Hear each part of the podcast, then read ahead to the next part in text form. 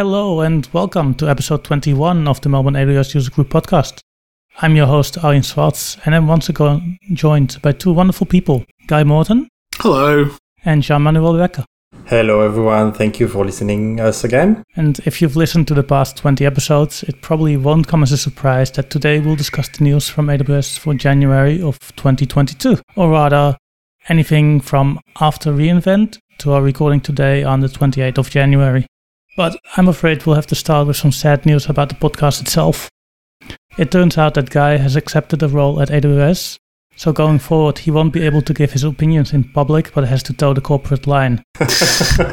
Which is obviously not what this podcast is about. So, Guy, any comments on selling out your soul for money? I have been assimilated.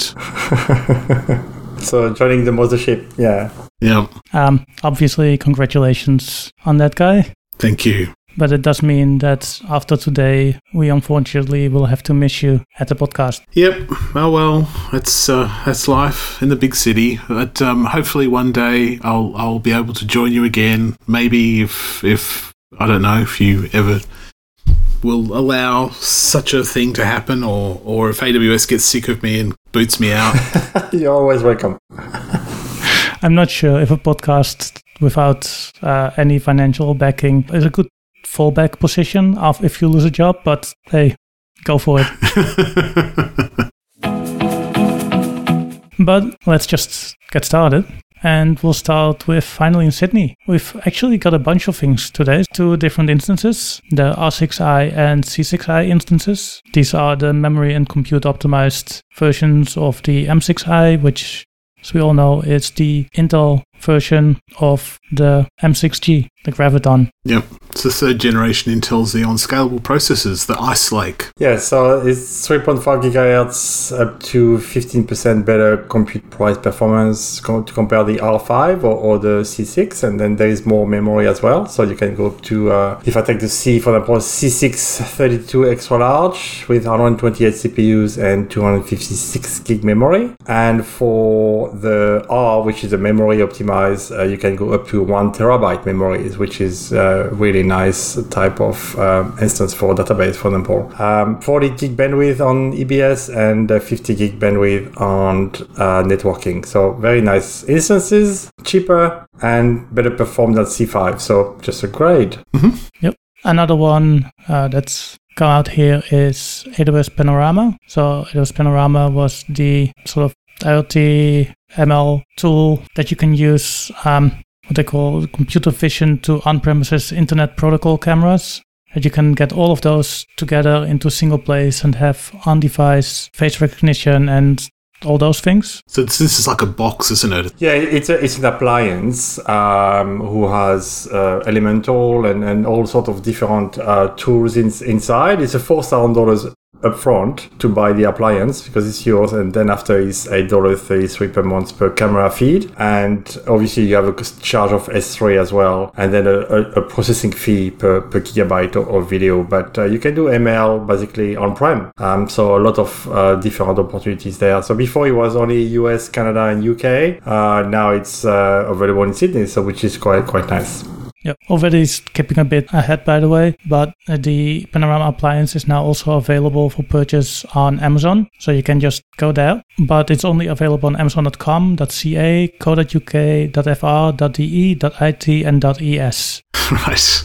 I do not see a .com.au in there, so you'll have to find some other way to purchase it. Well, if you buy .com, I believe you can ship it to Australia if you have what is it, Prime fees for limited price. Yeah, it doesn't it doesn't deliver directly. Right. So you'd have to use like one of those forwarding things from Australia Post or whatever that it, you ship it to somewhere in the US and then it gets forwarded to you. Yeah, yeah, it makes sense. A, a, a, big announcement, I think we're going to change things a little bit for Direct Connect here in Australia. So uh, now we have NextDC S2 as a new location. Uh, for Direct Connect, and we have 1 gig, 10 gig, and 100 gig connection. So in the past, we had two in Sydney, there was one in Perth, one in Canberra, one in Melbourne. Uh, now there is three in Sydney, and uh, before you could have only one leg of 100 gig with Equinix. Um, a global switch SY6 didn't support 100 gig. Now you have NextDC with 100 gig and you can do obviously uh, MAC encryption as well for that link. So great to have 200 gig. And then if you look at the location of each, each of the data center, uh, this is in North Sydney now. Uh, Equinix is, um, I think, in Ultimo, and then the global switch is uh, close to the city as well. So you have a good diversity now of, of location uh, for your direct connect in Sydney. Cool.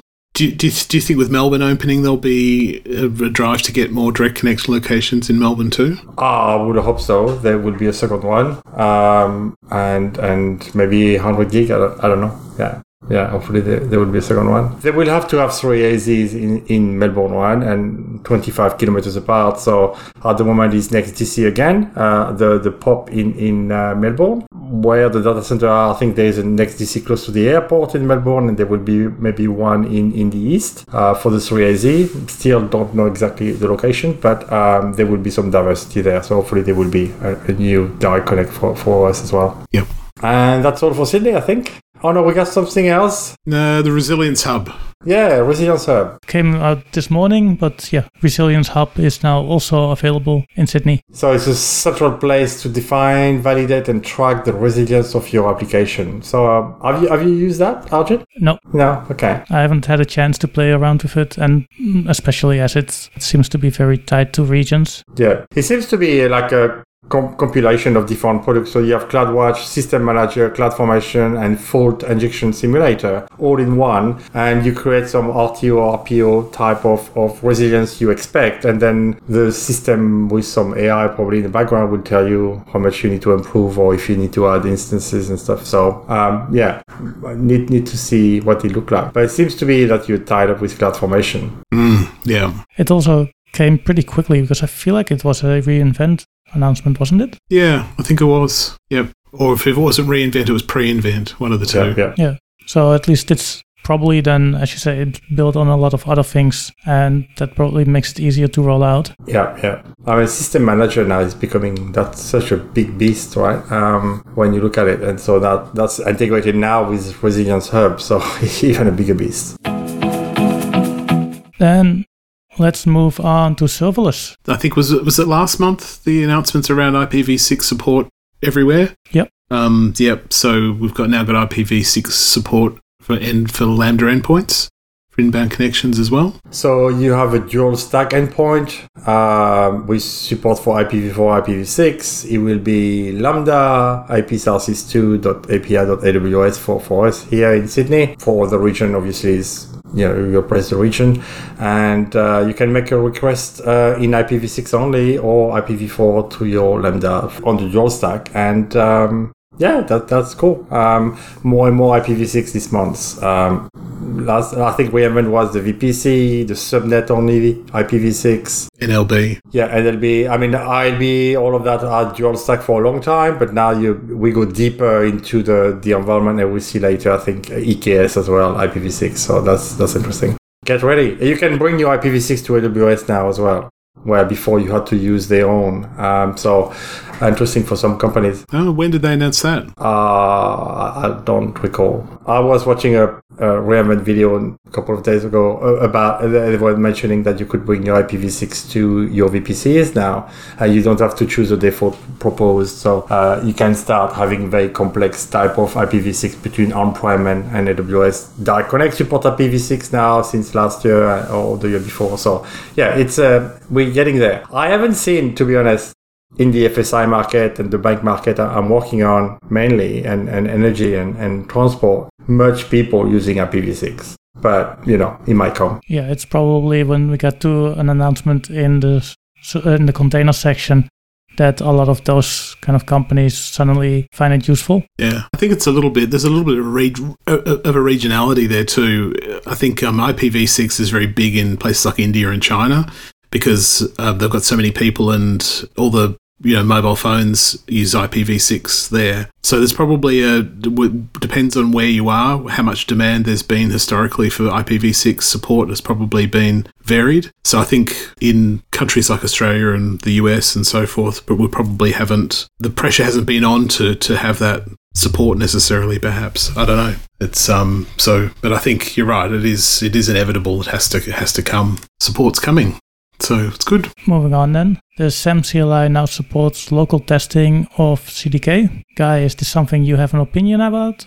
Yeah, you you were waiting for this uh, feature, right? You said you mentioned last time um, to have be able to do local testing with CDK. Yeah, I think this is just local testing though, using the project, and um, so it's obviously not you're not testing CDK, like everything you could define in a CDK project as local testing.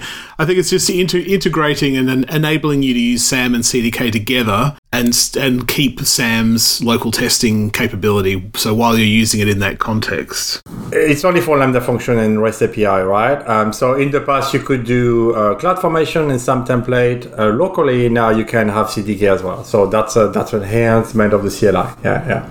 Yeah, yeah. So obviously they're merging these two streams or trying to find ways of getting them to work together more compatibly. And I mean, we're seeing that with CDK being rolled into Amplify as well. Clearly, AWS's strategy on this is, you know, they've kind of had all these different siloed products and now they're kind of using CDK to to join them together again to, to, to you know get some you know trying to kind of, I guess, con- consolidate around some some some technology for, for, for doing this stuff without losing what made each of those things individually good. They're kind of, you know, trying to unify as well, which I think is a very, very, very good thing. So, you know, obviously it's very helpful if you're, you know, if you've been using Amplify but frustrated that certain things you know, couldn't be defined or, you know, it was a hassle to do certain kinds of infrastructure. Um, now you can use CDK to, to create, you know, whatever you want kind of thing. So th- those sorts of, um, those sorts of changes I think are very welcome. Yeah, cool. There's an announcement as well with AWS Lambda can support now max batching with Amazon MSK, Kafka, and uh, Amazon MQ, ActiveMQ, and RabbitMQ. So you can do a mass batching of 300 seconds, 300 seconds, sorry, that's five minutes to, to batch your, your request to Lambda to uh, execute uh, a bit less Lambdas and, and more in, uh, in, uh, in a batch fashion. And then, all or payloads of 6 megs. So depending on which one is the biggest, uh, your Lambda will start or not. And that was possible before with, I believe, SQS and all the product. Now they, they bring it to uh, the Kafka world and, and ActiveMQ as well. So that's good. And Lambda now supports ES modules, uh, top level awaits for Node.js 14. So I, am not a Java developer. Maybe you can help Guy on this one. Uh, he, supports SCMA, SCMA script modules. Uh, ECMAScript, I think it's usually pronounced. ECMAScript to support JavaScript packages and stuff like that. Yes. So this looks to me like um, it's a language feature that's being supported in Lambda, which will optimize some start times. So you're going to get uh, the the, this packaging model is going to improve some of that um, that sort of stuff for node based lambdas. Yeah, and JavaScript pa- packages apparently, I'm sure there is plenty out there that you can be probably reusing, uh, reusing with Node.js 14, so runtime. So that's good. Don't call it Java. it's a very different language. It's a very different. Yeah, yeah, um, yeah, yeah. So um, yeah, no, I haven't. I haven't delved into this uh, announcement. It does look interesting though. Um, top level await, which is a Node.js language feature as well, so you can wait for asynchronous initialization tasks to complete during the function initialization phase. So where you're using provisioned concurrency and you're kind of warmed all your lambdas, that's going to enable you to manage those in, those early t- sort of initialization phase tasks in your in your uh, node based lambdas. Um, which sounds like it would be a good thing. Again, it's going to reduce your cold start latency, and obviously, if you're using provision con- concurrency, it's gonna it's gonna help you there too. Then containers. Yep. So, as already hinted at, EKS joins Lambda in supporting IPv6. So, yes, with uh, uh, EKS supporting IPv6 for the pods, um, and you can assign now only IP. Um, um, sorry, not only, but you can assign IPv6 only on the pod instead of before he, he had to be dual stack as well. He had to be four and six, so he was kind of not helping you on the limitation of IPv4. But now you can have IPv6 only for the pod, and that used the VPC CNI plugin automatically uh, from the networking stack point of view at the EC2, and then publish the uh, the IP and, and security group and all of that automatically from uh, EKS. So that's a great improvement. And like I mentioned, like I reinvented the the um, so in your VPC still need to be dual stack. It's IPv4 and IPv6 but now you can have subnet who are IPv6 only. Uh, obviously, you need a gateway, you need DNS64, you need NAT64, all sorts of things to have the 6 to talk to the 4. But then you can have a node inside that subnet only IPv6 with all your EKS cluster nodes and um, basically have an infinite number of pods. Awesome. Yep. Just remember though, there's still always that limitation of, I think we looked into it when they increased it, but like 200, 250 pods per instance. Yeah, that's correct. So there is a limitation of uh, uh, Kubernetes itself for the number of, of pods per node.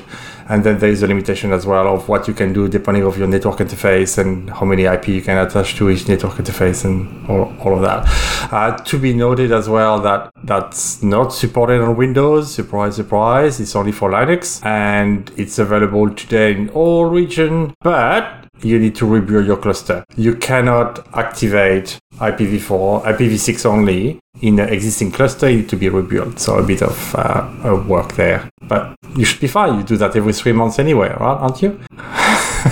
it's yeah, it's Kubernetes. You have to rebuild every three months, or at most every nine months. Plus the plugin, plus everything. Yes. But speaking of the plugins, um, it's become a bit easier again, as the at least the CSI, the EBS CSI driver can now be added to EKS as an add-on. So you just configure it in your CloudFormation template or however you like to do it, and it will automatically get installed for you. Yeah, and that add-on join the VPC CNI we were talking about before, the core DNS and the kube proxy. In the past, you had to install that after the cluster was done. Now, as an add-on, is it's uh, uh, kind of infrastructure as code and everything get deployed at the same time and you have your EBS uh, CNI CSI sorry driver already there to um, attach uh, EBS to your containers. Yep. Cool. And one more Kubernetes related announcement was that the ACM Private CA Kubernetes Cert Manager plugin is now production ready. In this case, unlike with Karpenter, that means it's a 1.0 release. Yes. So, so yeah, ACM Private CA uh, is to improve security over the default cert manager CA from, from Kubernetes, who store basically plain text in server memory, so that can be hacked or accessed by other containers. So with ACM Private CA, your cert is outside the Kubernetes environment, and then that plugin will do the interface with uh, your Private CA and request certs and install certs when it's needed, and, and do the all the MTLS goodies you need to do for certain kubes installation. Cool. Then on the ECS side, there's now a new simplified console experience, which is nice um, if you use the console. That said, based on comments in our Slack, uh, it seems that this new console experience, if you create a task definition, it actually under the hood creates a CloudFormation stack for it. In a way, that's nice. On the other hand, it is very much unexpected behavior and might have some consequences that people don't expect. Like, oh, let's clean up my CloudFormation stacks and uh, delete things or running into the limit of how many cloud formation stacks you can have. I think they raised that limit a while back, so it's to 2000. I think yeah, there was 200 limit a couple of years ago, and I think uh, last year or maybe this year, I don't know, they they increased 2000, so we should have some room now. But you know what? when you click around, yeah, when you click around in the ECS console and you create a new cluster or you create something, you create a cloud formation as well, right? So the, the, there is a wizard in there, and I believe they just leverage that, uh, and now they try to send simplify the workflow of creating these tasks uh, and presenting some default like probably the ports or the uh, the script to launch your container and stuff like that. So yeah, I, I, I don't know. I haven't seen it, but um, CloudFormation, it's what AWS love. Is that why is that why they introduced so many Terraform things at reInvent? yes, yes. It's um, what's the what's the strategy? Uh, embrace and extend. Yeah, they just bringing it in, lulling into a lulling Terraform into a, a, a you know a false sense of security, and then they'll get a club and beat it to death. With CDK.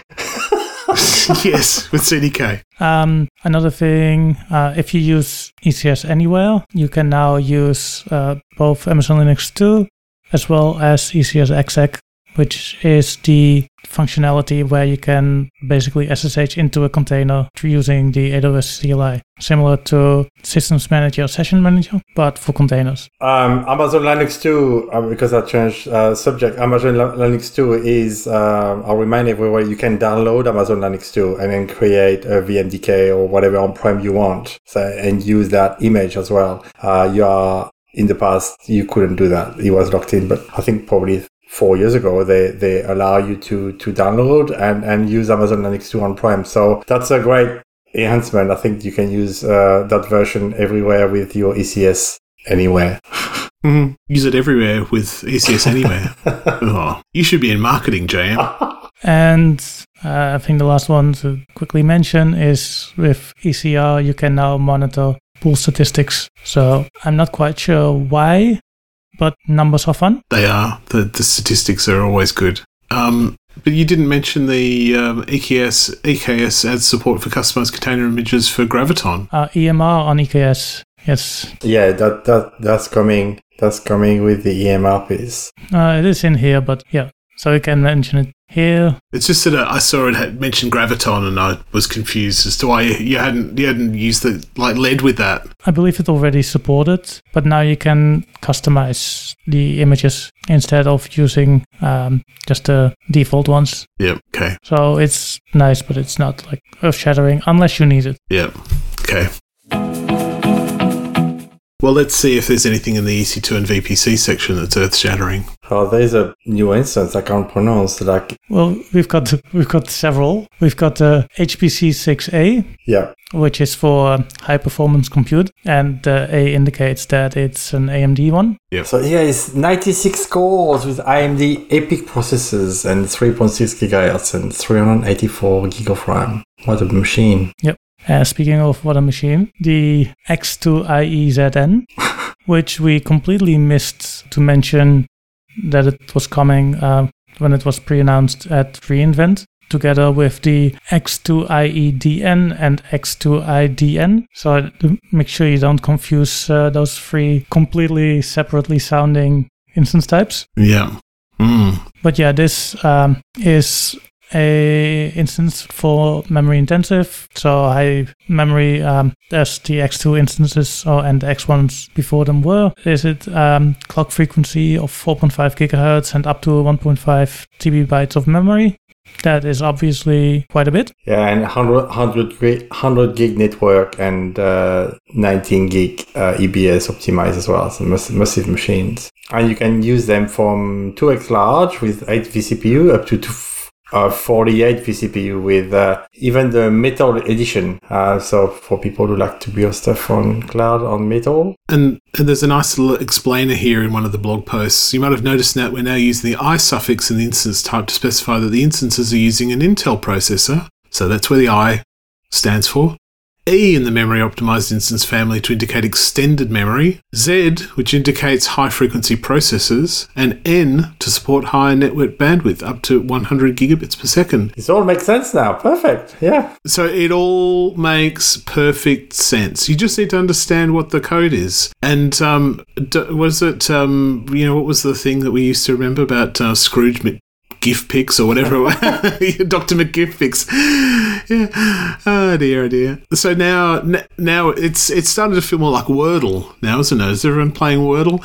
Um, so now we're going to have to uh, find an acronym that's got I, E, Z, and N in it, and a, a, a mnemonic that will help us um, remember. Uh, I have been thinking I want to write a blog post where I explain all of these just so that I've got something to refer back to. Yeah, yeah, a reference for yourself, if nothing else. Yeah, maybe a machine learning model that you can just plug plug the name in and uh, it'll figure it out for you. Yeah, because I think the E one is actually worse even than you think because that uh, has different meaning based on the different instance types. Right. Yeah. Right. So yeah, so in a memory optimized instance family, so you need to combine it with the instance family. So you need to know, oh, this is an X2, so that's a memory, that's a high memory, a memory optimized instance. So in this case, the E means this, but in some other case, the E means something else. They have been walking through the instance, I think, to harmonize them. And because the I just came last year, right? And the A now is present, and then you have the graviton as well, the G. Yeah. Yeah, and you've got the, the A and the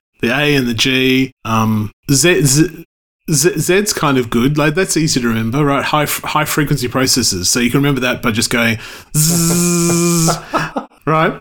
That's the sound of a high frequency processor for you. But apparently, it's a, it's the biggest instance you can get in cloud. Um, it's the fastest of any cloud instance for EDA workloads. Um, so welcome, AWS. Yeah, I don't know if that if that also means it is the fastest for other workloads. Yeah, yeah. I don't know. Because in the end, uh, 48 vCPUs is actually not that many. Yeah, to compare the the HP6, which is 96 vCPUs. So um, yeah, Maybe they're saying per per vCPU, it's the fastest. So each vCPU is the fastest VP, vCPU of, of any cloud instance, which I think would probably make sense because it is a pretty well. It's obviously based on a very fast processor, so I guess it's But I think there's a blog post. You can look at the blog post as well. There is some uh, statistic there calculated with some um, uh, model, and that's available in US East, US West, uh, Tokyo, and Ireland. Yeah. In that blog post, by the way, I noticed they name one of the customers, um, which is uh, a company called Annapurna Labs that tested these instances. Annapurna Labs, when I was doing research a while back, They're the one who created the, the Graviton processor exactly. for. Yeah, that's the company AWS bought for um, building Gravitons. Yeah, interesting. Yeah, I didn't notice that. So it's just a fun little detail. yeah. What are what are they doing? Dirtying their hands with Intel processors? Uh, they, need, they need to know how much faster they have to be. yeah, that's right.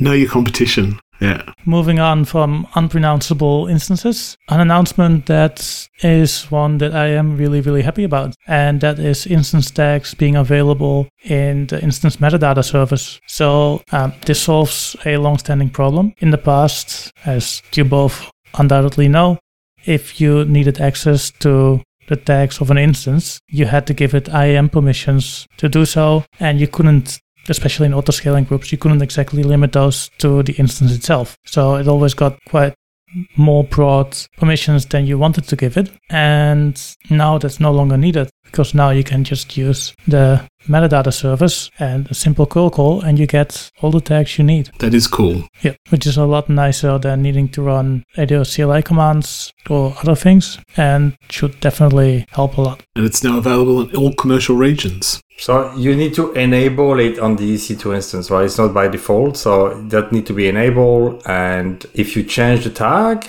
so the tag is kind of eventually consistent, and it will eventually be there in the metadata and get populated, but it's not uh, out of the box. I recommend people to use the V2 of the metadata uh, with the token and not using the simple 169.254, 169.254. There is a risk of obviously uh, stealing keys and, and having some uh, um, instances who are uh, getting hacked. So um, use the V2 version, do your coding, get your tags through uh, the V2 with the token. There is a lot of example uh, on how to use that. The other thing, um, this was true two weeks ago. Hopefully that has now changed. I know it's not changed yet for CloudFormation, but maybe for Terraform, uh, because neither of those supported enabling this yet. So you had to enable it by hand or through CLI commands afterwards. Yeah, that's correct. Yeah. Um, if you do it through the CLI or in the console, then you can enable it on boot. But otherwise, if you deploy your instances properly using infrastructure as code, it can't be automated yet as part of your templates. Yeah, there was a way of going around that. You can enable at the account level. And then the account will accept only V2. But that can be dangerous uh, because uh, some application I don't want to name, so like firewall running on C2, for example, still using the script a lot of V1 uh, scripting. Um, and so you will have broken all the automation script for a couple of uh, of these products who get sold on the marketplace. Um, so yeah, be careful that you can enable and enforce V2. You can do even an SCP for that, uh, but um, be careful of what. If you control everything, that's good, but otherwise you will still need to look at the scripting on V1.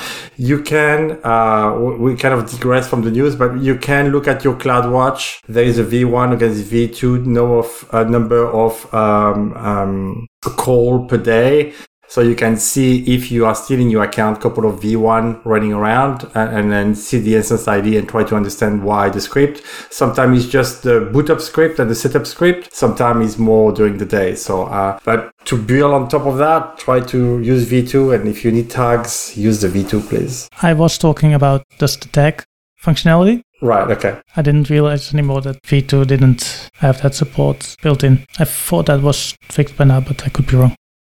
Other things, um, obviously, we're all super happy that Microsoft Windows Server instances can now boot fa- faster. Yeah, but that's that's rubbish. That that's not that's not true. I hate it. I I, I had this look at this announcement. I so AWS announced new launch speed optimization for Microsoft Server, saying that it can boot Microsoft Server 65% faster. Okay, that's cool. Why you don't do that for everything? Yeah, uh, but um, so you need to enable it with a flag, and it's free. But AWS is going to create some snapshot in the backend and store this snapshot for you, waiting for you to launch this. And these snapshots are going to cost you money um, because they're on top of your normal AMI. So if you launch, let's say, five uh, um, Windows instance per day, then they're going to have this pre-snapshot ready to go, already sysprepped, already prepared. But I don't know what, why.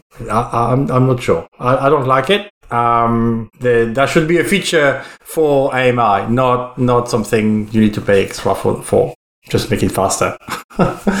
Sorry. Well, presumably this is because they snapshot it after it's all been booted. Yeah, that's right. Yeah. So it makes sense in that way. And if you need to run the same instance constantly, like if you have an auto-scaling group for it, you need an AMI. You, you need an AMI for it anyway. So that extra snapshot doesn't matter. No, but if if you need five, because you choose the frequency, and according to the frequency, it will create five snapshots ready to go. It's not one.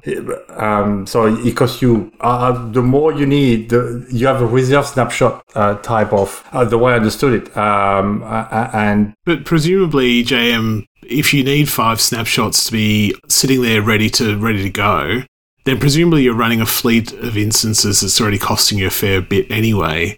So it's only an incremental cost on top of what you're already you you you're already paying. So wouldn't that price wouldn't that cost sort of scale out by the sort of size of your workload anyway? Yeah, I, I mean, it seems that it's just the sysprep and the OB preparation uh, because you, you, might need a robot require something.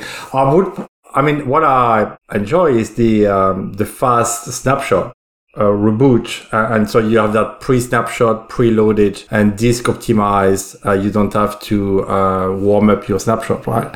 Here it's not the case; it's just a snapshot, so your machine will boot faster. But I, I don't know. I've, I found that that's a weird feature, and that should be part of the AMI system. I, I don't know. Maybe I'm wrong. So, so what how I read it, which I, you know, I'm not an expert on Windows instances, so I, you know, I'm not I'm not sure that I'm getting it wrong, but it sounded to me like it was sort of pre pre like caching some prepared stuff that's necessary when you boot Windows, right? So so it's kind of it's kind of snapshotting this this part of the boot process, this part of the part of the boot sequence, and and having those on standby. But it's not it's not a snapshot of the whole running instance. It's a snapshot just of the this bit that's slow to. But a snapshot of EBS. I mean, uh, Windows just support EBS uh, as a as a boot drive, right? Um, so the only thing it does is the out of the box work experience and the sysprep would take some time when you boot the first time, and so now they get snapshotted and get ready to go. But are they? They are not joined to your domain. They are not. I mean, it's, it's just I, I don't know. I, I don't see that. Sorry, I'm ranting today. You're, you're, you don't need to be sorry. I think it's it's interesting.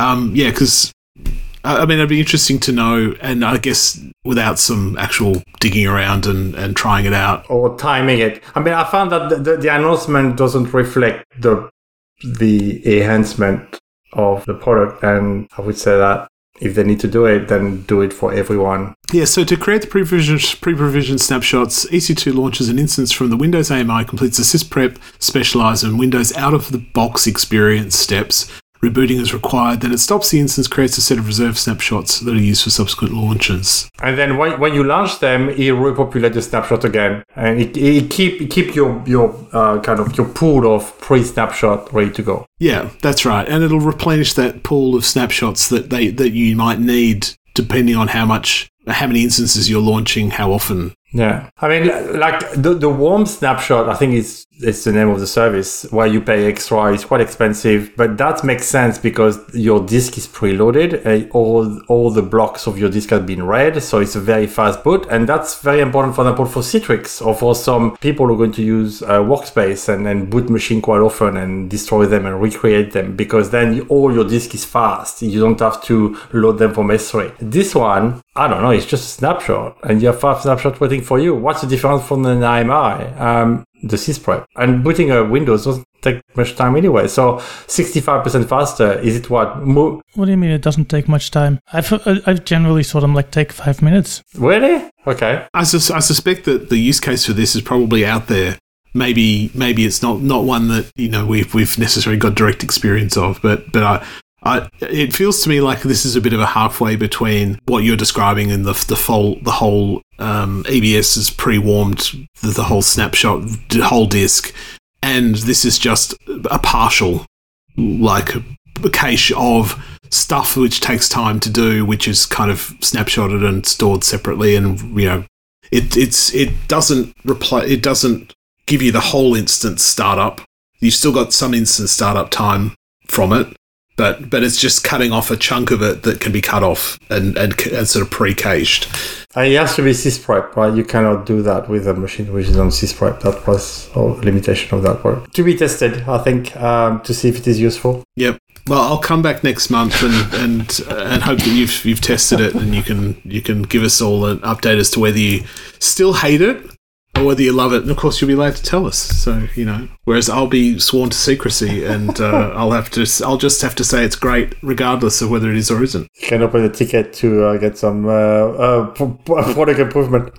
yeah, that's right. When we ask you, guy, you will just answer. It depends. I'll say mm, it's, there's something coming sometime in the future maybe we we listen to our customers. yeah, thank you for your feedback. We will report it to the service team. Blah blah blah blah blah. Yeah, yeah. we heard that before. um, uh, an improvement on the um, keys you can authenticate to log into your EC2 instance. Um, so Amazon now support um, ED25519 keys. So they are the elliptic curve based public keys. Um, so in the past, you have OSR keys to be able to log into your uh, EC2 instance with SSH. Now you can use the ED25519. Yeah, shorter keys. We've discussed this before when it was possible for SSH, just plain SSH. Now it's possible using EC2 Instance Connect. Yeah, and then the serial console, yes. So it's an advancement for that. But still, by default, the uh, RSA key get created uh, on the box as well. Yeah. And another one is you can now see metrics for your private link, which is quite nice. So you can see traffic volumes, number of connections through your endpoints, uh, packet drops, connection resets, and you can see that all as if you're the endpoint as well as if you run the endpoint service, um, which gives you a bit more details as well. So in the past, this as I've, as far as I know, a bit of a black box, and it's nice to see that you can now actually see whether or not your endpoints are being used. Yeah, AWS was charging you one cent per gig, I think, uh, going through this endpoint. So they, they, I'm sure they were tracking it somehow. Now they give you the access to the tracking. because tracking, uh, monitoring through your AWS bill is not the best way. Yeah, no. but yeah, and then if you don't use the endpoint, then switch it off because it costs you 30 bucks a month. So yeah, they're quite expensive. DevOps. Yep. Yep. Not a lot over here. So there is the, qual- uh, the, the standard quarterly update for Corretto, which we need to mention to make at least one of our listeners happy. Yes. We've mentioned it. Let's move on. yep. Uh, oh, Arjen, no, we need to go deeper than that. You need to know. So Corretto 11.014 and 8.322 are now available for download. And then Ama- Amazon Corretto 17 update, it's available shortly with the OpenJDK 17. So getting there, yeah. New updates. Getting where? I don't know. there.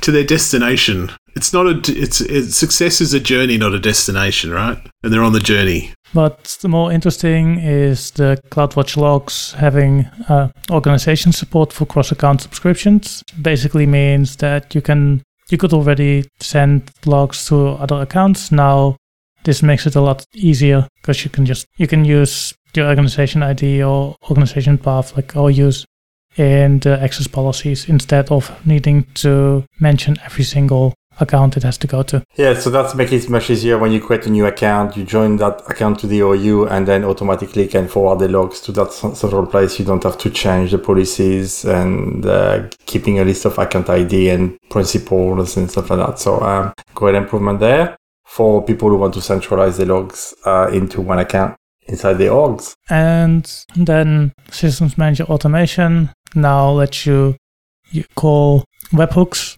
So it can call URLs to send data to like Slack or any other system that happens to be useful to you for your automations to report into. So obviously, example as I said, Slack, where it will post, hey, this automation has run and be happy about it. Yep. Or it failed and it includes a crying emoji. yeah, in the past you have to use a Lambda function to do that. So the Lambda was calling the document and then sending you the uh, uh, the webhooks uh, through Slack. Now you can do everything through your uh, SSM document, which is pretty cool. Yep. That's a neat feature. Yep. Security then? So there's a few guard duty announcements. Um, oh, there's two. But one of them is quite interesting, which is that it uh, Duty can now detect when EC2 instance credentials are used from a different account, Yeah. which is quite neat. So basically, going back to our earlier discussion about metadata and all that stuff, your instance credentials are the IAM role, basically that is provided to your instance, and you can use the metadata to get the details for that. And so if your account is not secure, and this is one of the reasons for things like the version 2 of the instance metadata, if, those, if that gets exfiltrated, you can use those credentials to access the same things as the instance. Not ideal. And now GuardDuty at least can detect when that is done from a different AWS account.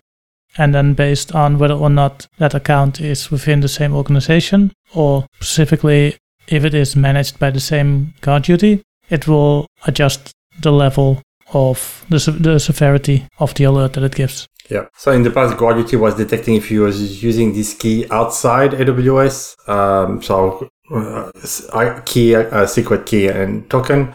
Now uh, it can detect as well if they run on EC2 outside your normal account with different IP. And like Arjen said, it will be a high alert if it is used outside your org or medium alert if it is uh, inside your org. Yeah, quite great improvement GuardDuty. Enable it. It's, it's a good product. Mm. CloudTrail Lake is also new. Yeah, that's a that's a managed data lake for audit and security information um, that you can use across your organization, and uh, you can archive your CloudTrail CloudTrail logs up to seven years, and having some set of query logs and and search quite easily and record it- these queries uh, for future queries that you want to run on all your CloudTrail from one organization. So, for example, if you want a multi-region console logins, you can see that. You, you can explore uh, the top API call by source, you can investigate user actions, you can investigate all sort of things uh, into that, that lake. Um, there is quite a, a high cost though. Uh, there is an ingestion cost uh, of the $2.4 per gig and then uh, analyze cost as well of uh, 0.5 cents, cents per gig. So yeah, but you have a three, day, three 30 days trial at no cost. So do you only pay for the ingestion, not for the actual retention? I don't know. Uh, the cost I've got is ingest and store. So that's both. So uh, the first five terabyte is two point five dollars. The next twenty terabyte is a dollar, and then the over twenty five terabyte is zero point five uh, dollar per gigabyte. So the and store is combined uh, in one price pricing, and the analyze. Uh, so it's when you run queries and stuff like that. So I, would say that probably S3 in the backend or your CloudTrail get loaded into that lake and then they run Athena on top and you run SQL queries. So it's a kind of a, a, pre-canned managed lake. Yeah, it's for audit and security, the way it is described. But uh, I found the, the storage expensive, but I don't know. Yeah. So what's the advantage of this over just doing it yourself? Oh, it's pre-done for you, and then you can save the queries. You can have them there. You don't have to manage the tables. I guess for Athena, you uh, it's multi-region. It's one place. It's just a click away, as a you know, a bit like control tower. yeah. Mm. Yeah. Yeah. No, but just checking. So you only pay for the ingestion and then the storage for the seven years is free. Yeah. So it's a yeah, it's a one pricing for for both. So th- after seven years, it might not be that expensive anymore compared to other places where you have to store it. Yeah. Yeah. Even if you store it in like um, Blizzard or things like that. Please, but it's it's up to seven years, right? So uh, hopefully there is probably some delete uh, policy after that. Yeah.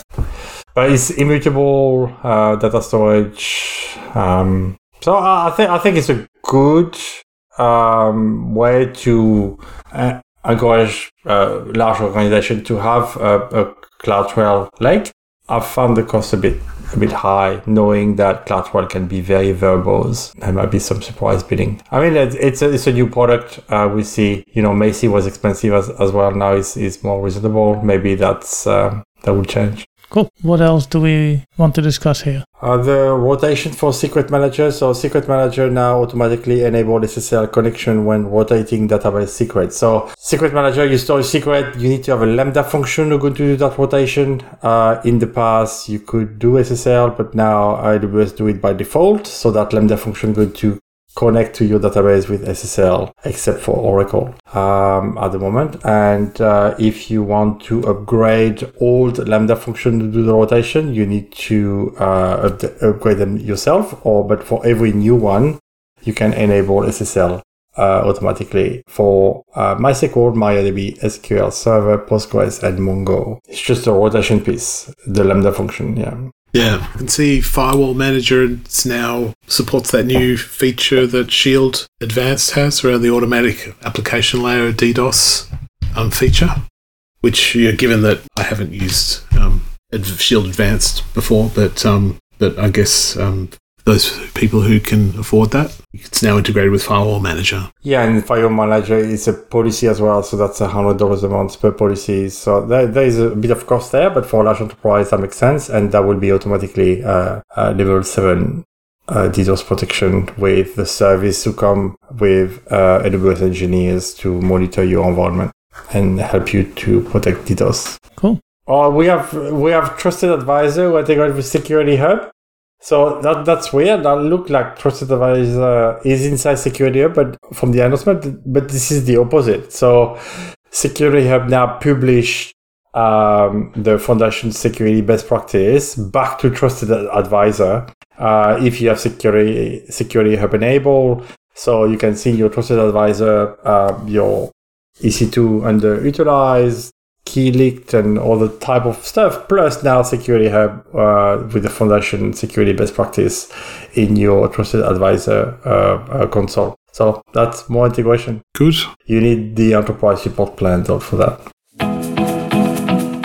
Uh, data storage and processing. Yep, we have a free trial for DocumentDB. Oh, yep. Yeah, that's neat. Uh, you can now try it for free with a one month free trial um, on a T3 medium instance. See, they can do trials with uh, free tiers with T3 instances. Yes, it's true.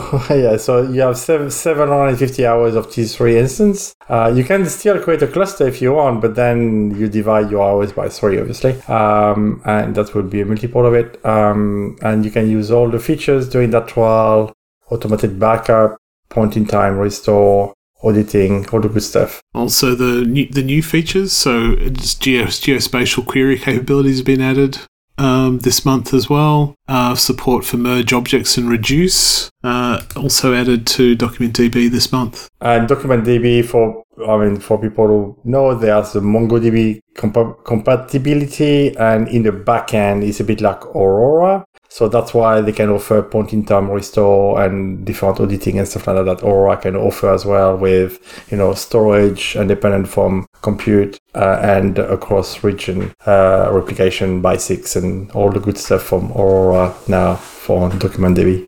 It's the same, same process. Yep. A couple of Glue announcements as well. Yeah. Auto scaling in preview. So that is in um, Glue 3.0, by the way, coming. So I assume that is still coming, but it can scale resources up and down based on the workload for batch and streaming jobs. So makes it easier to not provision too much. All of this sounds a bit weird to me still because it's still a it's a serverless service, but you need to worry about scaling? Uh, yeah, um, well, in the Juke job you, uh, job, you have to define how much memory you needed and, and how much compute you needed. Um, and depending of that, it's a bit like Lambda if you want, where, where depending of the size of the data you need to ingest and, and the manipulation you need to do, sometimes the uh, glue job was failing because you didn't have enough memory to do that in memory. So it's the same process as Lambda, but now you can do also auto scaling. So, um, and it will add I don't know if it is RCU or something like that, a bit like uh, Dynamo for for uh, having more memory and more more compute when it's needed to do the job. No, I'm sure it will be useful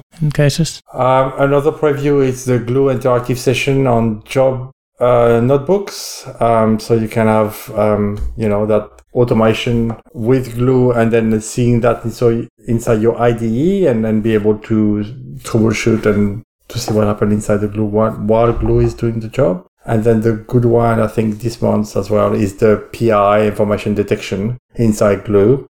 Um, that I'm sure going to use that with some customers where you not expect to see PI information coming through Glue and suddenly you have some.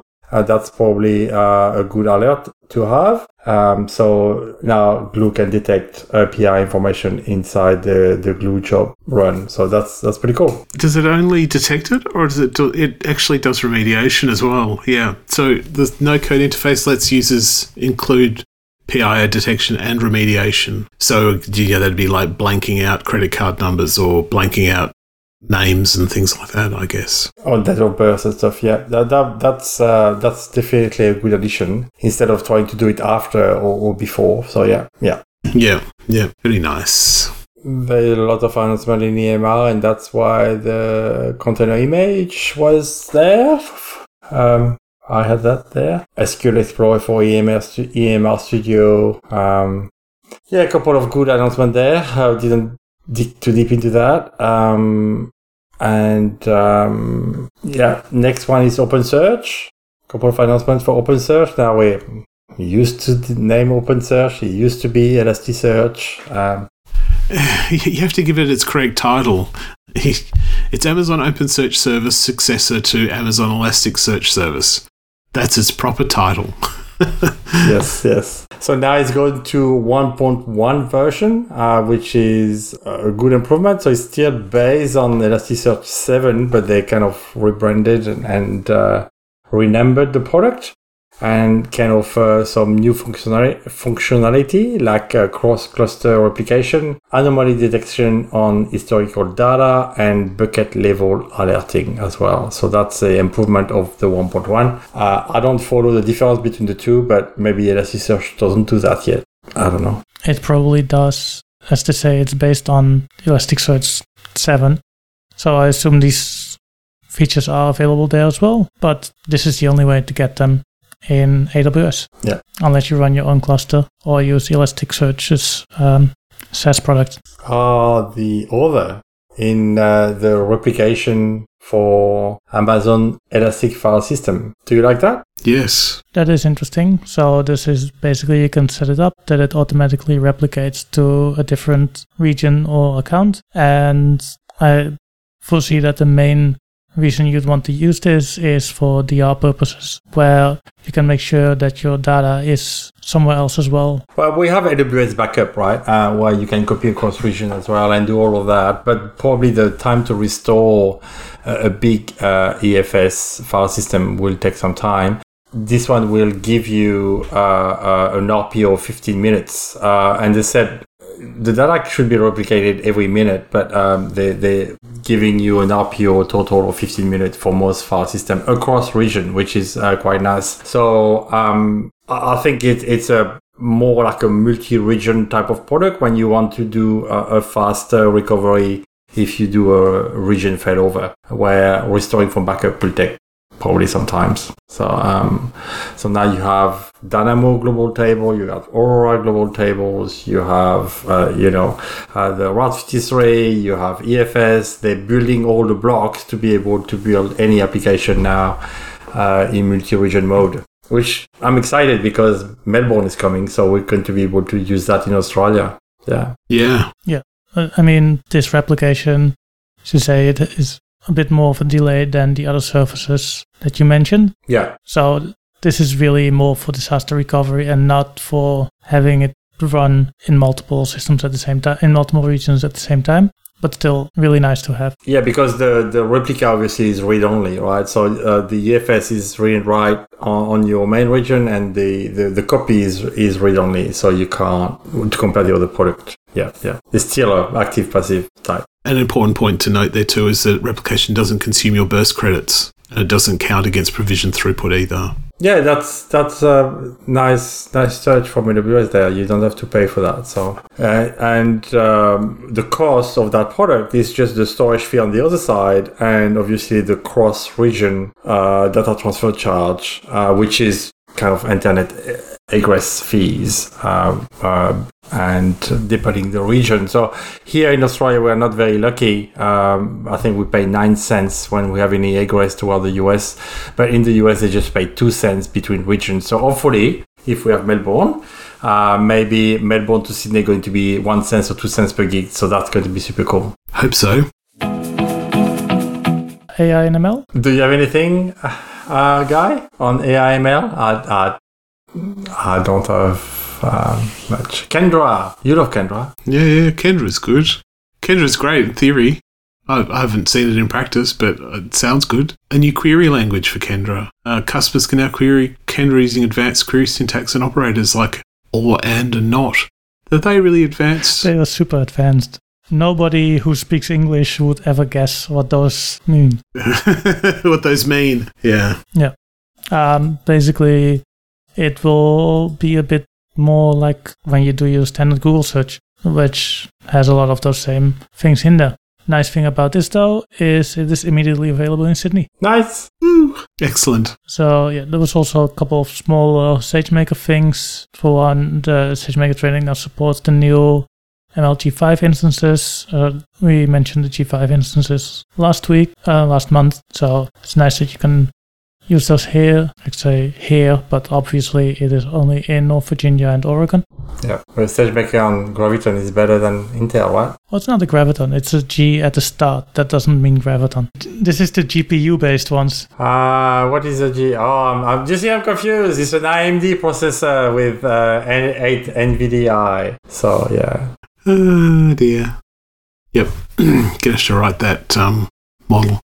Um, speaking of models, uh, we're in the other section, aren't we? So Rekognition improves accuracy of content moderation for video. So they've improved the accu- accuracy of of uh, detecting unwanted offensive images um, in uh, in video. They've, they've um, got an improved model, uh, reduces false positive rates um, amongst these all of the moderation categories, particularly explicit nud- nudity. So that's comforting to know. Sure.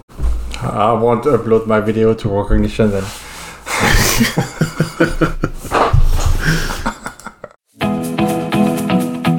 Let's move on to other cool stuff. Um, we have uh, a new region in Jakarta, uh, in APAC. Uh, so it's uh, AP Southeast 3.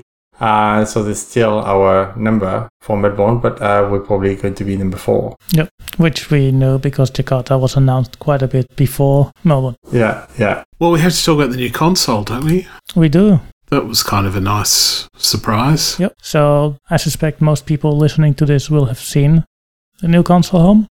Um, it's not exactly hard to run into, but yeah, I've personally I feel like it's a big improvement.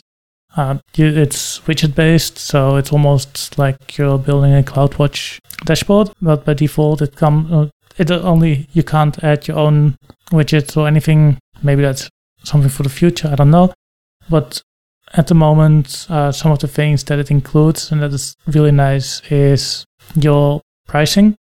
So, how much have you spent this month and what is the expected cost for the month? And your trusted advisor checks, which are just really nice to have a quick view of um, when you open it up. Yeah. Because because I think, you know, if you just could get a trusted advisor email once a month and you look at it and you don't really pay much attention, but when you open it, it's there on the console. It's a good a good driver, I think, probably for looking at. I've I know I've certainly looked at things uh, from trusted advisor recommendations a lot more since it's been on the, on the on the new console. Yeah, you wouldn't go there, it's true. Yeah, yeah, you wouldn't open that that link. Yeah. Yeah, yeah. So, yeah, no, I think it's really good. It's also nice that you can turn things off. So you can turn off um, all the uh, here is your um, intro to AWS, all those kind of things. There's a bunch of widgets for that, and I'm sure they're great for people who just start out. But it's just getting in the way when you've been around for a while. Yes, yeah, yeah. And the one that, uh, one thing I was a bit disappointed in is that it doesn't seem to carry over between accounts. No, yeah, which I, I guess probably makes sense because maybe you want different kind of dashboards for different kinds of accounts. Like you might want a different dashboard for your, you know, your sort of master account than than sort of your logging account potentially. So maybe wants to have more widgets because at the moment I've just got everything disabled except for four, and I'm happy to see those everywhere instead of having to click in every account. No, I don't want welcome to AWS messages. Yep, well, it's probably one of those things, as you said, that'll get improved over time. But yeah, look, it's it's so much more utility there than than there was before. Yeah, I'm sure they'll keep improving it as well. So yeah, yeah, yeah. Well, you can, ima- you can imagine widgets for all sorts of things, really, can't you? Depending on what stuff you're running in your account in the in a particular account that you care about, you might want to have you know some sort of summary status of Lambda functions or you know API requests or all sorts of things could potentially be things that you'd want to float up to the surface on, on the console of a particular account. Like I said, and potentially things like a logging account, you might want different things um, to be showing than on a uh, you know production account running the serverless app. Probably once those kind of things are possible, but until then, it has stopped me from trying to clean up the widgets in like client accounts when I switch between a large number of accounts each uh, per day. I don't really feel the need to modify and tweak each one of them. Yeah, it might be nice to have like a cookie that you can set that says, "I want this set of, you know, this is what I want the dashboard to look like for me, the console to look like for me." On every account, and that should work because it's the same. It's the same domain everywhere uh, yeah, so, so, so, something like that probably would be a pretty straightforward, reasonably straightforward thing to do. Um, that would potentially be very useful. Yeah, because they do keep it the same. If you log into the same account with different roles, then it is the same. Yeah, right. Okay. Hmm. But enough about that. In the end, it's definitely an improvement. I'm happy to see it. Yeah, for sure. Absolutely. Anything else from this that we want to discuss? There's a couple of uh, couple of enhancements to the Amazon Location Service. That's the service um, that provides mapping services. Um, there's a couple of uh, enhancements here around um, routing uh, and making making routing requests cheaper. So if you're using Amazon Location Service, then give that a look. And there's three announcements in IoT, uh, device, device management. LoRaWAN launched new two new features uh, to manage and monitor, and SiteWise Edge. Uh, Guy, you have any input on this? So the jobs one is around um, being able to automatically retry jobs. So jobs are things where you want to push out a thing onto your devices. So you want your device to do something. Um, so there's now a uh, automated retry capability that means that rather than it just failing, you can automatically retry if it does. Um, the LoRaWAN announcement is around management of messages basically between devices in the cloud. So um, if you're using LoRaWAN, have a look at that announcement. And the Sitewise Edge announcement is around um, being able to store on the edge um, data that hasn't been able to be uploaded to the cloud yet. So it's it's uh, improving the uh, strategies for storing and re-uploading the, those uh, those messages when the internet becomes available again. So it's if you're in a location where the internet's patchy, um, that that could help you there. Oh, nice. Okay. And with that, we've reached the end of the episode, as well as an era full of bad jokes. Before we say our farewell to Guy, I do want to thank our sponsors, our gold sponsor CMD, and our silver sponsors Cevo and Versent. Then, thank you JM for being here as always. Oh, my pleasure. Always fun. Thank you. And finally, thank you Guy for livening up the podcast for nearly two years. Um, it's been a blast, and I'm sure we'll see you around in the future. Wow, has it been that long? It doesn't seem that that long, but um, thank you, Arjen and uh, and JM for for having me on this, and I've really enjoyed doing it, and it's been um, very educational, and uh, I've enjoyed working with you guys on it too. And don't get me started, or I'll cry. Likewise, likewise. That's lovely. Thank you, guys. I'm sure we, we see each other again as soon as we can um, when uh, this COVID uh, slow down again. And one place where you'll still be able to find Guy, as well as the rest of us, is of course at the users group Slack, which you can sign up for on our website at melb.awsug.org.au, where you can also find links for everything we spoke about today. And you can also find us on Twitter as AWS Melb. And with that, thank you for listening, and some of us will be back next month. Goodbye. Goodbye. Bye.